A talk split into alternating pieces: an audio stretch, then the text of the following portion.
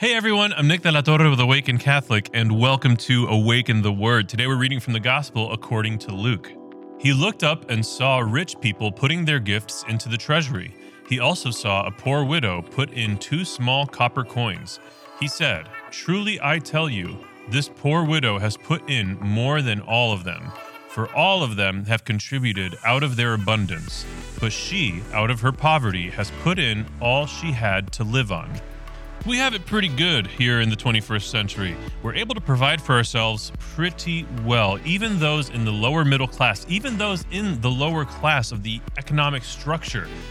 We are able to provide for ourselves pretty well, even even if we are reliant on some level on government subsidy for our food or housing or whatever it is Many of us, most of us, are living in the 21st century better than kings of the past used to live. I mean, just think about indoor plumbing. A lot of kings didn't have indoor plumbing. One of the challenges that we face because we are so well taken care of, most of us, is that we don't realize how much we need to rely on God because we're able to rely on ourselves or, or on the government or whoever.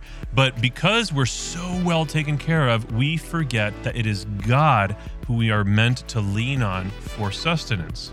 One of the beautiful things about tithing is that in tithing, in that practice, we are turning over to God our own means of sustenance, our own self preservation, our capacity to provide for ourselves. We're turning it over to God and saying, Lord, this is yours, and I want you to take care of me.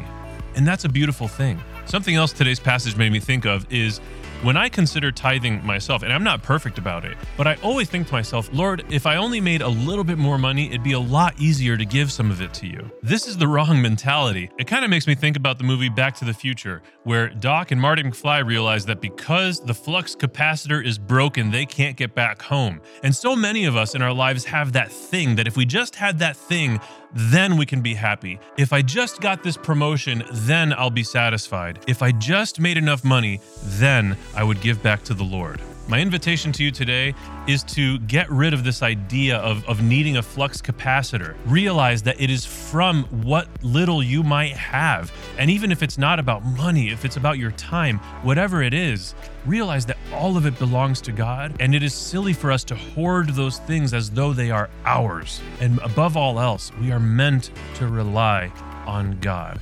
I have been Nick. This has been Awaken the Word. And before you go, I just need you to know that Jesus loves you. Peace. Thank you for tuning in to Awaken the Word. Awaken the Word is made in partnership by Spoke Street Media and Awaken Catholic.